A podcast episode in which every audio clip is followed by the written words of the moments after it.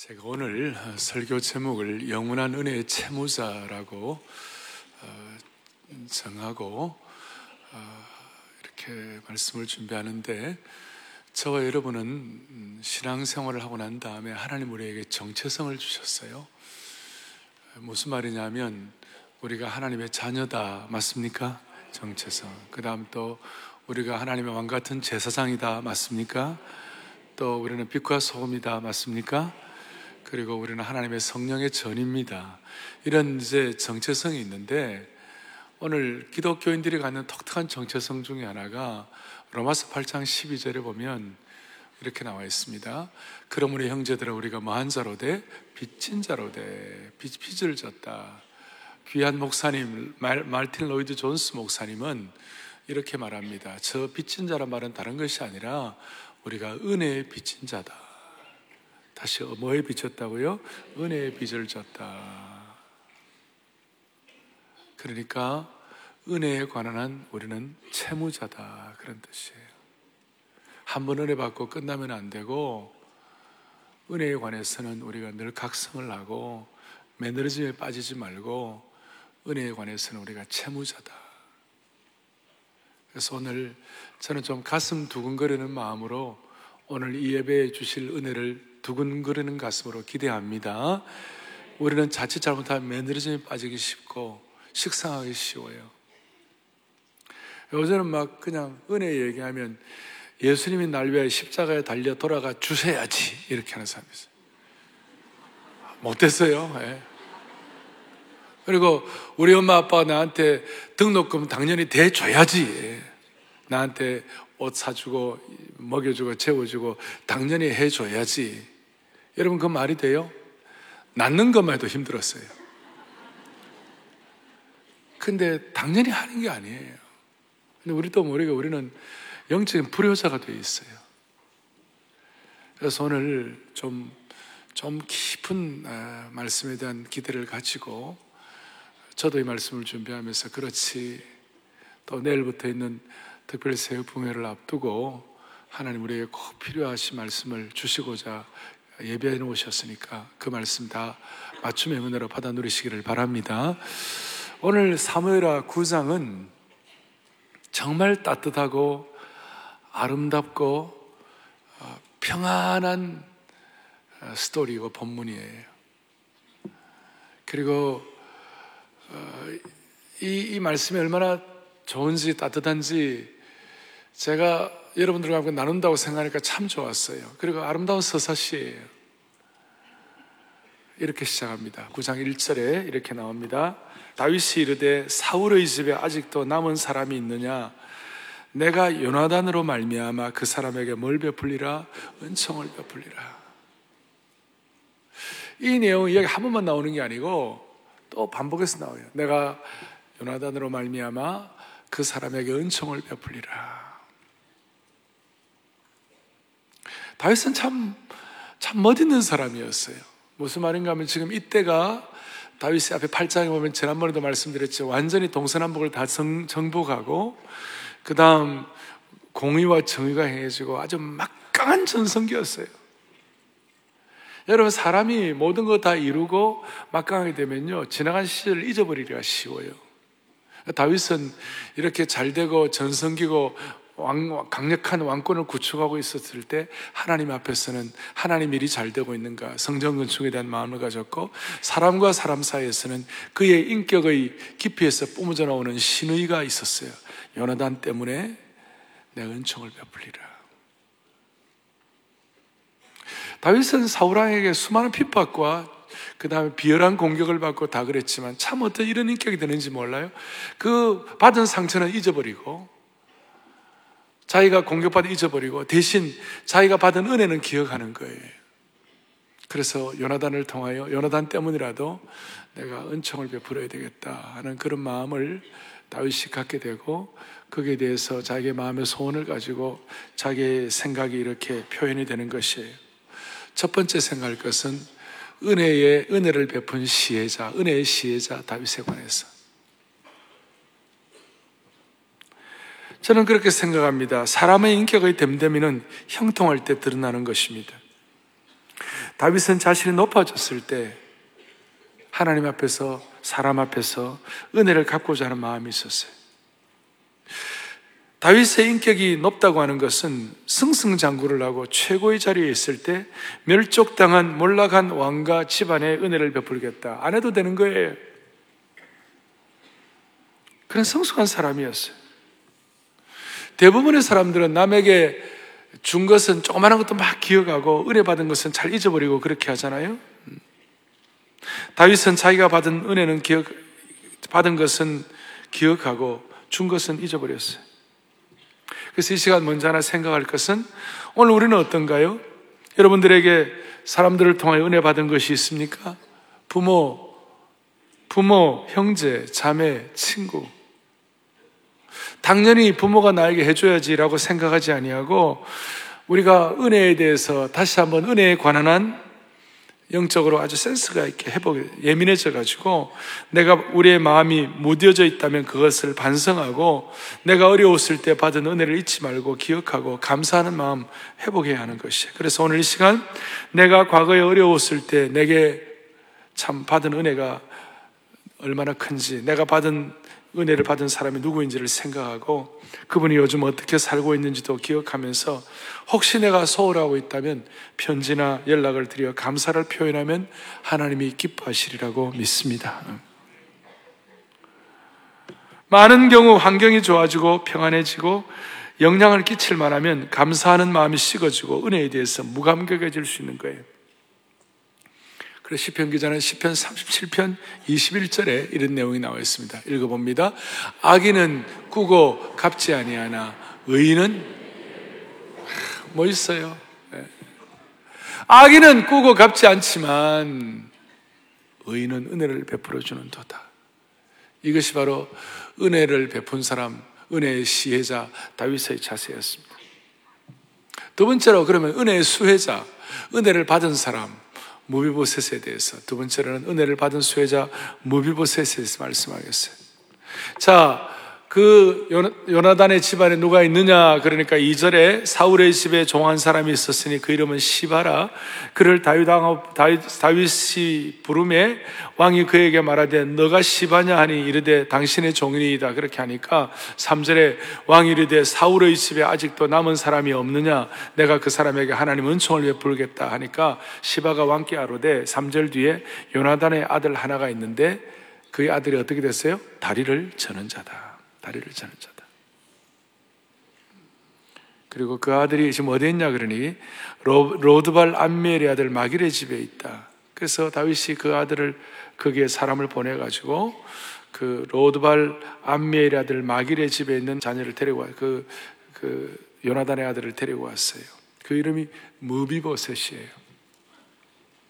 이 아, 무비보셋은 앞에 사무엘하 4장에 보면 어, 사울왕이 죽고 요나단이 죽고 사울왕가가 몰락하는 날 그 무이버섯을 키웠던 유모가 갑자기 너무 놀랐죠. 왜냐하면 사울왕이 다윗을 얼마나 핍박을 하고 괴롭혔는지를 유모들 다 알죠. 아니까 이제 사울왕이 이제 다윗을 이제 사울왕이 죽게 되니까 다윗이 흥황하게 되면 우리 다 죽었다 생각하고 지레짐작 당황하고 겁을 먹고 이래가지고 어, 이 아들을 요나단의 아들이라도 살려야 되겠다는 마음으로 무이보셋을 안고 막 급하게 도망가다가 아이를 떨어뜨려 버렸어요.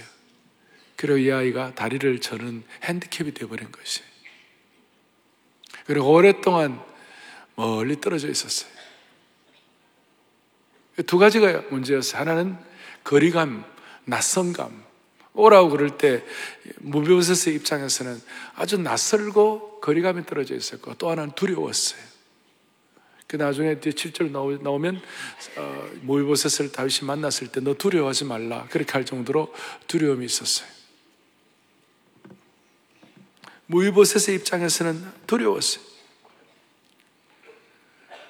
사람이 낯이 설어지고 그 다음 두려움이 계속 생기면 어떤 사람은 그 두려움이 변하여 두려움이 계속 증폭이 돼가지고 나중에는 그것이 쌓이다 반항심이 생기고 적대감까지 갈 수가 있어요. 막 무이보스의 입장에서는 왜 내가 뭘 잘못했는데 다리를 이렇게 떨어뜨려 가지고 유모가 떨어뜨려 가지고 내가 이와 같이 어, 다리를 절게 되고 핸디캡이 되었는가? 내가 무엇 때문에 다윗의 이 저 다윗 왕과 척이 돼 가지고 내가 이렇게 고생을 해야 되는가? 그렇게 하면서 반항심이 생기고 또 막 그냥 적대감이 있을 수도 있는데 그런 무이보셋을 다윗이 오라고 그랬죠. 6절에 무비보셋이 와가지고 다윗을 보자말자 납작 엎드려가지고 내가 당신의 종입니다. 그리고 다윗이 7절에서 내가 내 아버지 요나단으로 말미암아 은총을 베풀겠다. 너의 할아버지 사울의 모든 밭을 7절이 여러분 요절 같은 말씀인데 다시 읽어보겠습니다. 7절 다윗이 그에게 이르되 무서워하지 말라. 내가 반드시 내 아버지 요나단으로 말미암아 내게 은총을 베풀리라. 내가 내 아버지, 할아버지 모든 밭을 다 내게 도로 주겠고 또 너는 항상 상에서 아멘. 대단한 일이 일어났습니다. 다윗이 요나단에게 뭐라고 했느냐? 무서워하지 말라. 내가 은총 베풀겠다. 그 증거로 내가 너의 할아버지 사울의 모든 밭을 다 도로 내게 주겠고 재산 다 돌려주겠다. 어, 다 왕가 재산 다 돌려주겠다. 그 다음에 중요한 것은 또 너는 항상 내 상에서 떡을 먹을지니라. 너는 내 상에서 항상 떡을 먹을지니라. 대단한 은총을 베풀어 주습니다 같은 식구로 인정하겠다. 너는 내 아들과 같다. 그것이. 이것은 다윗 왕가에 있어서 아주 중요한 결단이었어요. 어느 날 저녁에 예루살렘 저녁 시간 디너 타임에 예루살렘 성의 종소리가 땡그렁 땡그렁 할 때 왕자들이 모여서 다윗과 함께 만찬을 하고 디너를 하려고 같이 모입니다. 거기에는 그 왕자의 품위가 있었던 암론이 있었고 거기는 머리끝부터 발끝까지 흠이 없었던 압살롬이 있었고 그리고 공부 잘하는 사람 솔로몬도 있었고 공부를 열심히 했잖아요 솔로몬은 그리고 아름다운 딸 다말이 있었고 뭐 이런 왕자들이 다 모이는데 거기에 다리를 저는 다리를 저는 무비보셋이 거기에 합류를 하는 것이. 오늘 이것은 우리에게 뭘 상징하나? 우리처럼 우리도 핸디캡이 있고 다리를 절고 다리는 안 저르더라도 마음이 꼬여 있고 마음이 핸디캡이고 우울증과 고통과 이런 것들이 다 있는 사람들이 여한 하나님의 은혜를 받아 하나님께서 예비하신 놀라운 영적 만찬에 참여하는 기회를 주신다 그런 뜻이에요. 이것이 나중에 아브라함과 에스더와 다윗과 바울과 베드로와 요한과 함께 식사할 그런 은혜를 주실 주님을 찬양하는 것이 그리고 말틴 루트나 어거스틴이나 요한 칼빈이나 돌아가신 귀한 분들과 함께 우리가 식탁 교제를 한다 할 때 얼마나 가슴 두고는 것이 이것이 너무 중요하기 때문에 너무 중요하기 때문에 네 번이나 반복이 됐어요. 7절, 10절, 11절, 13절.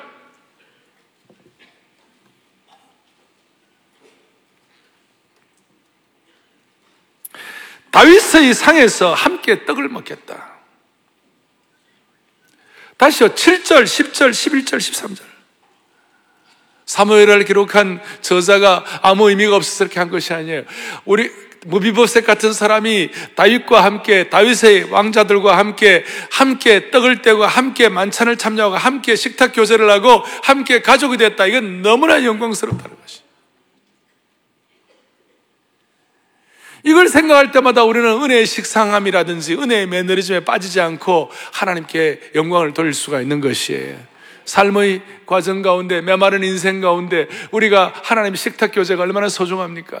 더더구나 무비보셋은 다리를 저는 사람이었어요. 이게, 이게 참 어떤 의미가 있냐면 다윗이 예루살렘 성을 공략하고 이제 다윗성을 만들고 할 때 그 전에 헤브론이라는 곳에 있었어요. 헤브론하고 예루살렘 성은 좀 떨어져 있어요. 그래가지고 이제 본래 그 다윗성은 누가 장악하고 있어요? 여부수 사람이 장악하고 있었어요. 강력한 산성이었어요.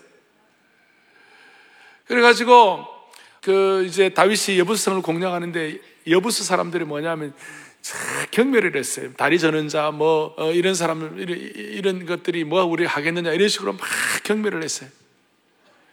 경멸을 하니까 나중에 이제 다윗이 여부수를 공략하고 난 다음에 사무엘하 5장 8절에 이런 내용이 나와 있어요. 1장 5장 8절에 시작 맹인과 다리 저는 사람은 본래 이제 뭐집 왕궁이라는 뜻도 있는데 다윗이 나중에 열받아가지고 어, 맹인과 다리 저는 저는 우리 우리를 경멸하고 이러기 때문에 못 들어온다 핸디캡들은 못 들어온다 막 이런 식으로 했어요. 그런 다윗이 저는 선포를 했는데 다리 저는 모비보셋을 왕의 식탁 교제에 참여하게 하고 가족이 되게 한 것은 여기에 대단한 하나님의 은총이 표현되어 있는 것이에요. 나중에 선지자들이 뭐라고 그랬습니까? 하나님의 왕국, 하나님의 나라의 은총이 있을 때 무슨 일이 벌어지는가? 이사야 35장 6절을 보겠습니다. 35장 6절을 보겠습니다. 그때에 저는 자는 말 못하는 자의 혀는 이는 광야에서 사막에서 시내가 광야에 물이 솟는다는 것이 뭔가? 사막에 시내 간다는 무엇이 다른 것이 아니다. 다리 저는 자가 사슴같이 뛸 것이다. 그랬어요. 아, 영적으로 중요한 것이에요. 나중에 마태복음 11장에 세례 요한이 감옥에 가가지고 세례 요한도 좀 시험 들었어요. 나는 왜 이렇게 고생하느냐? 예수님이 좀 이렇게 구세주가 되어 주셨는데 그러면서 예수님께 대해서 질문을 했어요. 오실 메시아가 당신이니까. 그리고 당신이 오실 메시아의 표적을 보여달라고. 오실 메시아의 증거가 뭐냐? 그런 식으로 말하니까 예수님께서 마태복음 11장 5절에 이렇게 얘기했어요. 함께 보죠. 맹인이 못 걷는 사람이 나병한 자가 못 듣는 자가 죽은 자가 사람의 가난한 자에게 복음이잖아요. 이게 얘기를 하는데 예수님께서 가라 세례원에 가가지고 내 말을 전해주라. 그러면서 그 중에 맹인이 보며 못 걷는 사람이 걸으며 오늘 이 무비보셋을 통하여 우리에게 깨닫게 하신 하나님 은총은 뭐냐? 못 걷는 자와 같은 사람이 사슴같이 뛰노는 것이다. 내일부터 있을 특세 이런 기적을 주시기 바라야 하시겠죠. 못 걷는 사람이 다리 저는 사람이 사슴과 같이 뛸 것이다. 사슴같이 뛸 것이다. 여러분 육신으로 못 걷는 것이 있지만 정신적으로 못 걷는 것이 뭐예요? 정신적으로 다리 저는 것이 뭐예요? 정신적인 핸디캡이 뭐 오늘 우울증과 신경쇠약과 이 스스로 자포자기하고 이런 것들이 얼마나 많아요. 나이 드신 분부터 젊은이들까지. 근데 우리 하나님의 은총은 못 걷는 자가 사슴처럼 뛰는 사람 만들어주는 것이 하나님의 은총이에요. 못 걷는 무비보셋을 하나님께서 다윗의 식탁에 참여할 수 있더라고. 다윗이 스스로 걷지 못하는 자는 왕궁에 못 들어온다라고 하는 것도 다 정리하고 그것도 다 무용지물이 게 하시고 땡그랑 땡그랑 예루살렘의 만천장에 무이보셋이 또각또각 핸디캡 다리를 저는 그, 이, 그 부목을 대고 올 때 얼마나 나는 다리를 못 절지만 나를 이렇게 왕자의 직위로 복귀시키고 나와 함께 다윗과 함께 만찬 교제를 하는 것이 얼마나 귀한지.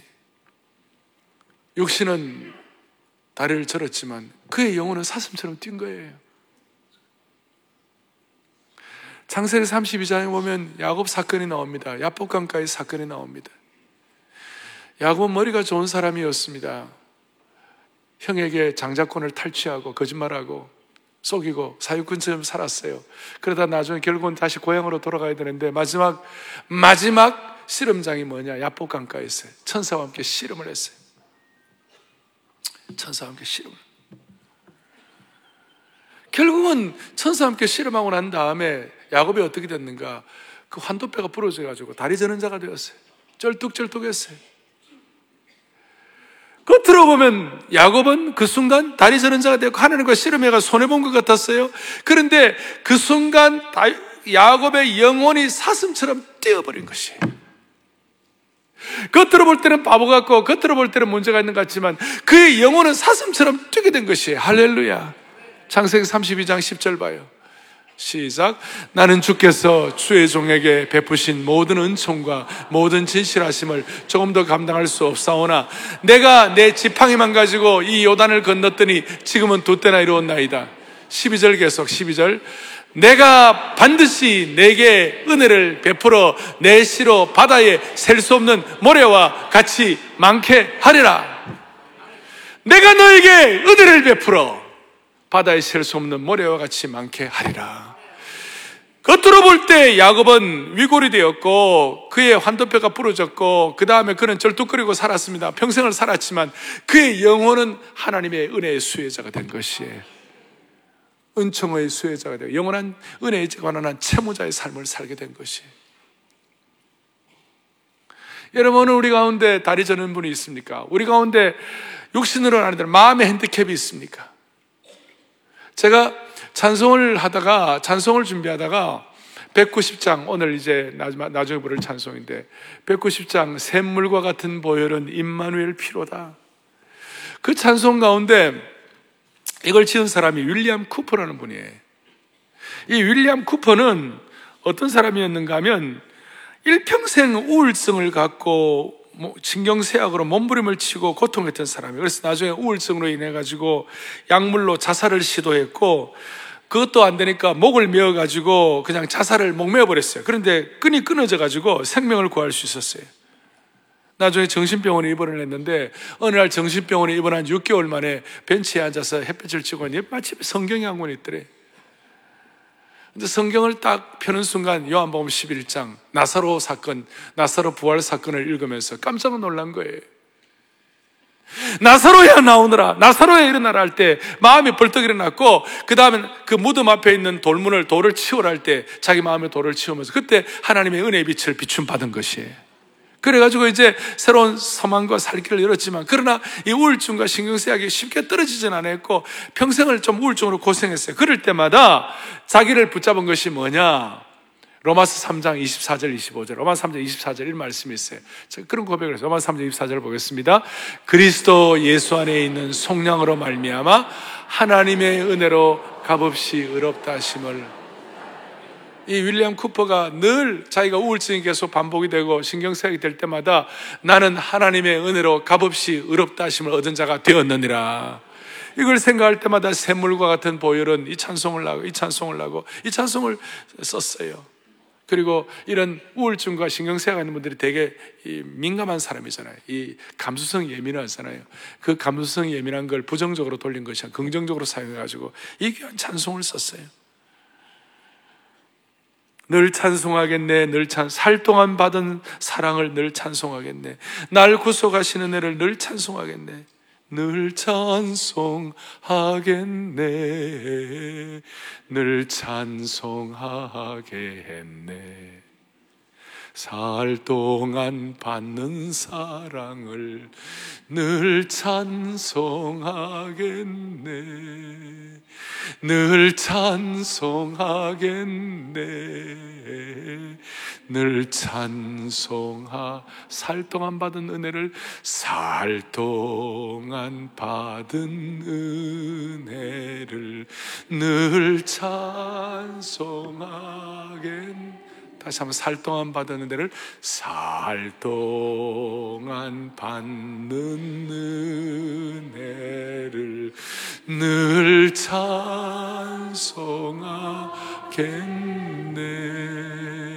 할렐루야. 막 그 우울증 환자가 그 정신적으로 다리 저는 사람 아닙니까? 그 다리 저었던 모비보셋이 메시아 메시아 왕국의 영원한 잔치, 영적 은혜 식탁 교제,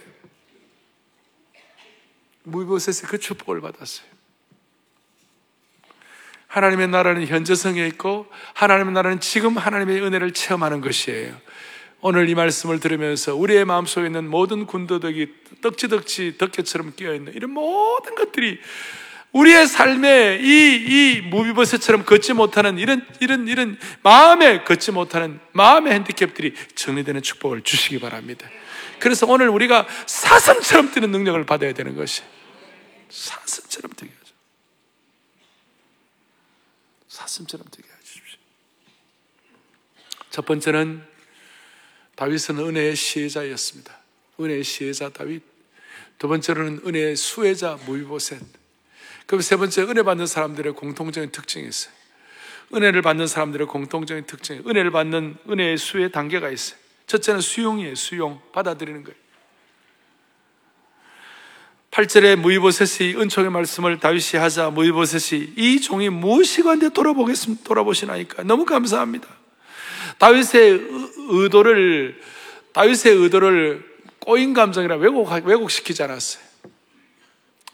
이 사람이 나를 정치적으로 대하는 거 아닌가?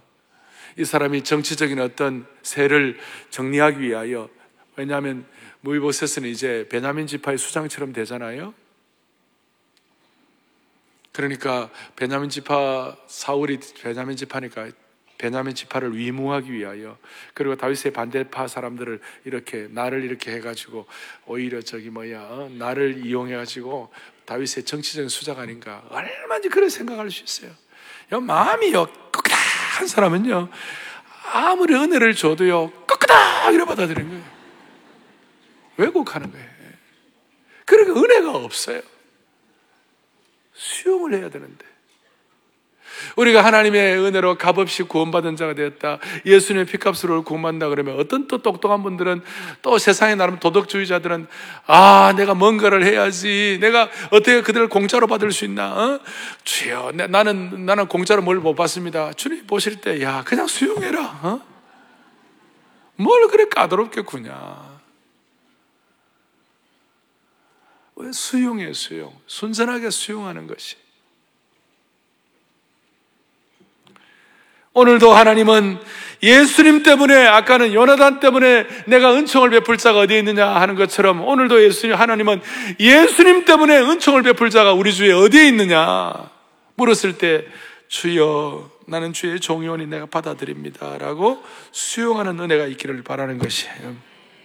그럴 때 이 은혜를 수용하면 은혜가 너무나 고맙고 이 은혜가 너무나 절실하고 이 은혜는 너무 감동이 되고 이 은혜는 나에게 날마다 필요하고 내게는 은혜가 너무 황송한 것을 깨닫게 되고 우리는 이 은혜가 없으면 하루도 살 수 없는 은혜 없이는 영적인 하루살이처럼 은혜가 없이는 살 수가 없다고 그래 고백할 수밖에 없는 것이에요. 다시 한번 말씀드릴까요? 너무나 고맙고, 너무나 절실하고, 너무나 감동이 되고, 너무나 필요하고, 황송하고, 이것이 없으면 하루도 살 수 없다. 그런 고백을 하는 것이. 두 번째는 겸손입니다. 이 은혜를 수용할, 수용할 뿐만 아니라 은혜를 수용하게 되면 자기 자신에 대해서 겸손하게 되는 거예요. 8절에 뭐라고 나왔어요? 이렇게 나와 있죠.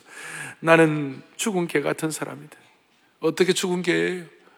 요나단의 아들이고 사울 왕가의 왕자지요. 근데 나는 죽은 개 같은 사람이다. 그러니까 은혜는 겸손과 직결이 되는 것입니다. 이사야는 은혜 받으니까 화로다 나는 망할 수밖에 없는 자이다.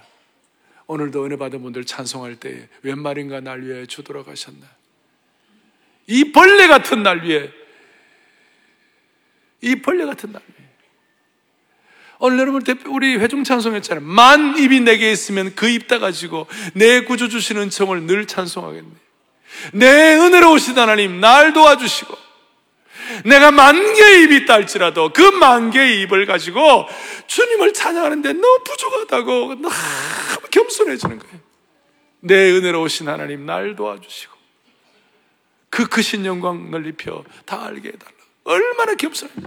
그냥 은혜의 밀물이 확 들어오는데 그 은혜의 밀물을 다 찬양을 거예요.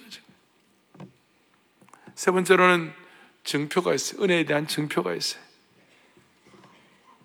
은혜에 대한 증표가 뭐예요? 첫째는 아까 말씀한 대로 사울과 그의 집에 속한 것들 다 주고 그 다음에 10절에 시바의 아들 15명과 종 20명을 다 주었고 또 왕자, 왕자들처럼 왕의 식탁에서 먹게 되는 축복을 주신 것이 왕과의 거리감도 있고 두려움 대상도 되고 이렇게 할 수도 있는데 하나님께서 이런 증표가 되는 은혜를 베풀어 주셨어요. 저는 여러분에게 필요한 사울의 집의 재산과 여러분에게 필요한 식탁의 교제와 여러분들에게 필요한 종들 수명이 뭔지 저는 다 몰라요. 그러나 하나님께서 적절하게 필요한 은혜를 베풀어 주실 것이에요. 우리는 지금까지 하나님이 우리 주신 자유의지를 우리 마음대로 쓰다가 불순종해가지고 은혜를 받기는커녕 날마다 시험 받아가지고 늘 깨끗하게 죄송합니다. 늘 꼬여 있는 사람들이 많아요. 그런데 하나님의 은혜를 주시면 이 세상의 수많은 악들 가운데서도 선을 베푸시는 하나님의 은혜를 깨닫게 되는 것이에요. 저주 가운데서 복을 주시는 하나님의 은혜를 깨닫게 되는 것이 인간의 불순종과 반란 속에서도 구원을 주시는 하나님을 깨닫게 되는 것이 상처 투성이 가운데서도 참된 회복의 은혜를 베풀어 주시는 거예요. 불순종 가운데서도 치유를 가주시는 하나님의 은혜를 확인하게 됩니다. 자, 저는 지금 은혜의 시혜자 다윗, 두 번째 은혜의 수혜자 무이보셋, 그 다음 은총의 단계, 수용, 겸손, 증표를 말씀을 드렸습니다. 오늘 이것으로만 말씀이 끝난다면 좀 섭섭할 것입니다. 모든 은혜는 항상 후기가 있어요, 후기. 은혜 에필로그가 있어요. 무비보셋이 이것으로 끝났다면 조금 뭔가 2%가 모자라요. 그런데 에필로그가 있어요. 나중에 제가 이 내용을 한 번 더 언급할 수 있을지는 모르겠습니다만은 사무엘하 16장 19장의 무비보셋에 대해서 뒤에 다시 나와요. 이 아름다운 서사시가 이것이 있음으로 말미암아 아름다운 에필로그를 어, 집필하는 것이. 그 무슨 내용인가 하면 다윗이 압살롬의 내란 반역 사건 때문에 비참하게 도망을 갔어요. 왕들이 어, 왕이 왕인 다윗을 밑에 있는 신하들 이런 사람들이 압살롬의 마음 압살롬이 그들의 마음을 사가지고 다윗에게 반란 일으켜 가지고 다윗이 그, 공, 그 죽음의 죽음의 위협 속에서 막 도망을 가는 거예요. 머리를 산발하고 울면서 가는데 시므이 같은 사람은 다윗을 조롱하고 수치를 주고 모욕하고 그냥 경멸했어요. 다윗 왕이 야 무비보셋 어디 있냐 그러니까 시바가 못됐어요. 마치 무비보셋이 다윗을 배반한 것처럼 그런 얘기를 했어요. 나중에 사울의 나라를 회복하기 위하여 같이 따라 나오지 않았습니다. 뭐 이런 식으로 있잖아요. 무비보셋을 모함하고 괴롭혔어요. 그러니까 다윗이 그 얘기를 들으면서 열이 올라가지고 무비보셋에게 준 재산 네가 다 가져라 그랬어요. 16장이 나와요. 그러 나중에 압살록 반적을 반적을 다 제압하고 예루살렘을 다시 귀환할 때 그때 무비보셋이 나와가지고 다윗을 맞이했어요. 그러면서 사무엘하 19장 24절에 이런 내용이 나와 있어요. 함께 보죠. 사울의 손자 무비보셋이 내려와 왕을 맞으니 그는 왕이 떠난 날부터 평안히 돌아오는 날까지 그의 발을 맵시내지 아니하며 그의 수염을 깎지 아니하며 옷을 빨지 아니했더라. 그 고통을 압살롬의 반역 때문에 생긴 고통의 기간 내내 다윗에게 충성심을 갖고 자기 몸을 단장하지 아니하고 절제된 삶을 살았어요. 도망간 왕의 고통을 자기의 고통과 동일시했어요. 그러면서 오면서 다윗이 물었어요. 그래, 무비보셋이여, 너가 어찌하여 나와 함께 가지 아니하였더냐? 그렇게 질문하니까 무비보셋이 26절, 27절 같이요. 내주 왕이여, 왕의 종인 나는 다리를 절무로 내 나귀의 안장을 지워 그 위에 타고 왕과 함께 가려 하였더니 내 종이 나를 속, 시바가 속였다는 거예요. 27절. 종인 나를 내 주왕께 모함하였나이다. 내 주왕께서는 하나님의 사자와 같으시니 왕의 처분대로 하여 주옵소서. 이걸 나중에 이제 다윗이 모이보셋의 진정성이 있구나 깨닫고 왕이 이제 시바보고 모이보셋의 재산을 다 주라고 그랬으니까 다윗 왕이 좀 개면쩍어 가지고 저 시바에게 준 반을 모이보셋이 다시 가져가라 그랬어요. 그때가 중요한 거예요.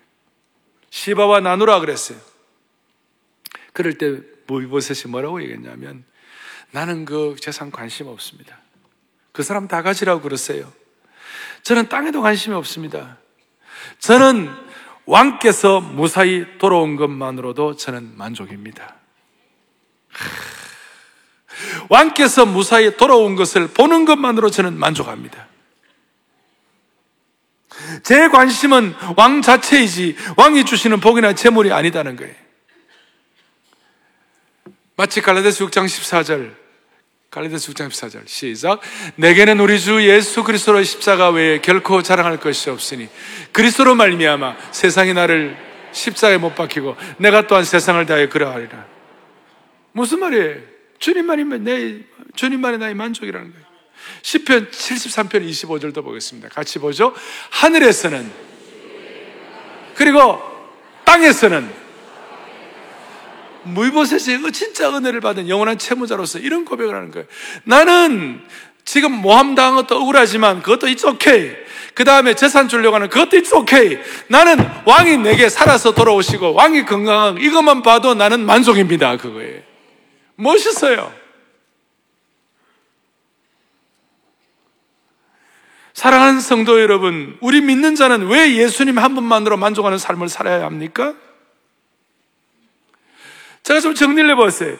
여러분이 예수님 한 분만으로 만족하지 못한다면 인생의 어느 것도 여러분을 만족시킬 수가 없는 것이에요. 예수님 한 분만으로 만족돼야 다른 귀한 만족들이 따라오는 것이에요.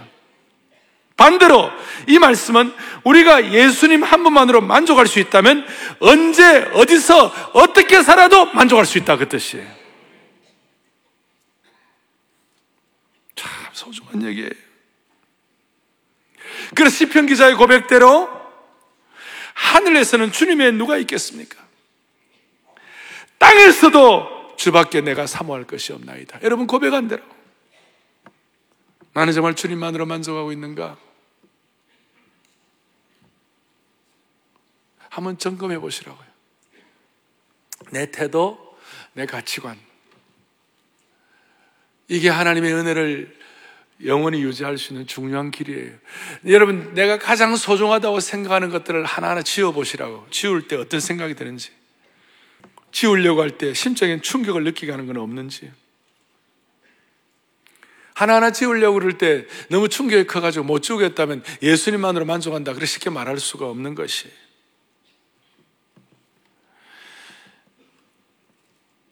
그리고 그 마음의 자세가 어떤지. 저는 요새 그 할아버지들이요 손자들을 보면 그래 좋아하더라고.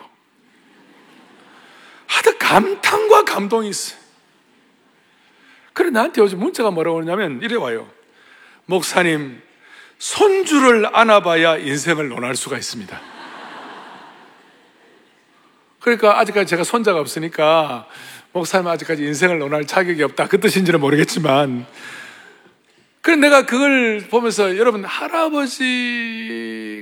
손주를 좋은 손주를 보면 갖는 그, 그 자세가 어떤지 저는 알거든요. 음? 와, 갑자기 인상 팍 그리고 있다. 손주 오면 인상 환해져가지고. 그리고 그 손주 이름을 부를 때 그 손주야 이런 사람 없어요. 얘야 피치가 하이톤이 되는 것이 얼굴을 확 밝고 손은 뭐 손 벌리라고 누가 얘기했나요? 근데 손을 확 벌려서 얘야 다 물론 늘 그런 건 아니지만 그래도 다 그리고 그리고 떨어져 있는 손주가 뭐 감사한금 드리고 예? 그다음 말을 안 하겠어요.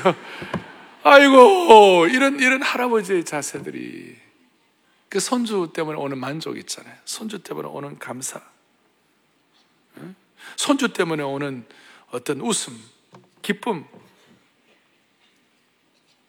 제가 예수님의 은총, 하늘 외에는 주님, 하늘, 땅에서는 주님 외에는 뭐가 없다. 그랬 우리가 예수님 생각하면 이런 만족이 있느냐면, 이런 감탄이 있느냐, 이런 감동이 내게 있느냐고요. 할아버지들 각성하셔야 돼요. 뿐만 아니라 우리 모두가 다 우리가 은혜에 관한 영원한 채무자인데 무비보셋이 가졌던 이 은혜의 후기, 은혜의 에필로그. 정말 오해도 받고, 모함도 받고, 그러지만, 나 안 줘도 된다고, 나 안 알아줘도 된다고, 나는 왕만 있으면 된다고. 오늘 고백, 우리의 고백이 되기를 바랍니다. 우리의 마음속에 소원을 가지고 21세기 다윗 되게 하시고 21세기 무비보셋 되게 하시고 은혜를 수용하게 하시고 겸손하게 하시고 우리에게 증표가 있게 하여 주시옵시고 무엇보다도 내 마음의 우울, 내 마음의 다리 저는 것, 내 인생의 핸디캡들이 야곱처럼 다시 한번 겉으로 볼 때는 손해인 것 같지만 실제로는 사슴처럼 뛰게 하여 주시고 하나님의 은혜를 체험하게 하여 주시옵소서. 기도하겠습니다. 하나님 아버지 감사합니다. 참되는 총은 다리 저는 자들이 사슴처럼 뛰는 것이 참되는 중줄 믿사오니 이번 특세와 내 삶의 남은 생애를 통하여 마음의 다리 저는 분들이 사슴처럼 뛰게 하여 주시옵소서. 은혜의 봄비와 은혜의 소낙비를 경험하는 내일부터 특별 세풍가 되게 하여 주시옵시고 21세기에 무비보셋의 축복을 받게 하여 주시기를 원합니다. 한 명도 이 은혜의 수혜자에서 벗어나는 자 아무도 없게 하여 주시옵소서. 우리의 생명과 은혜의 원천 되시는 예수 그리스도를 받들어 간절히 기도 올리옵나이다. 아멘.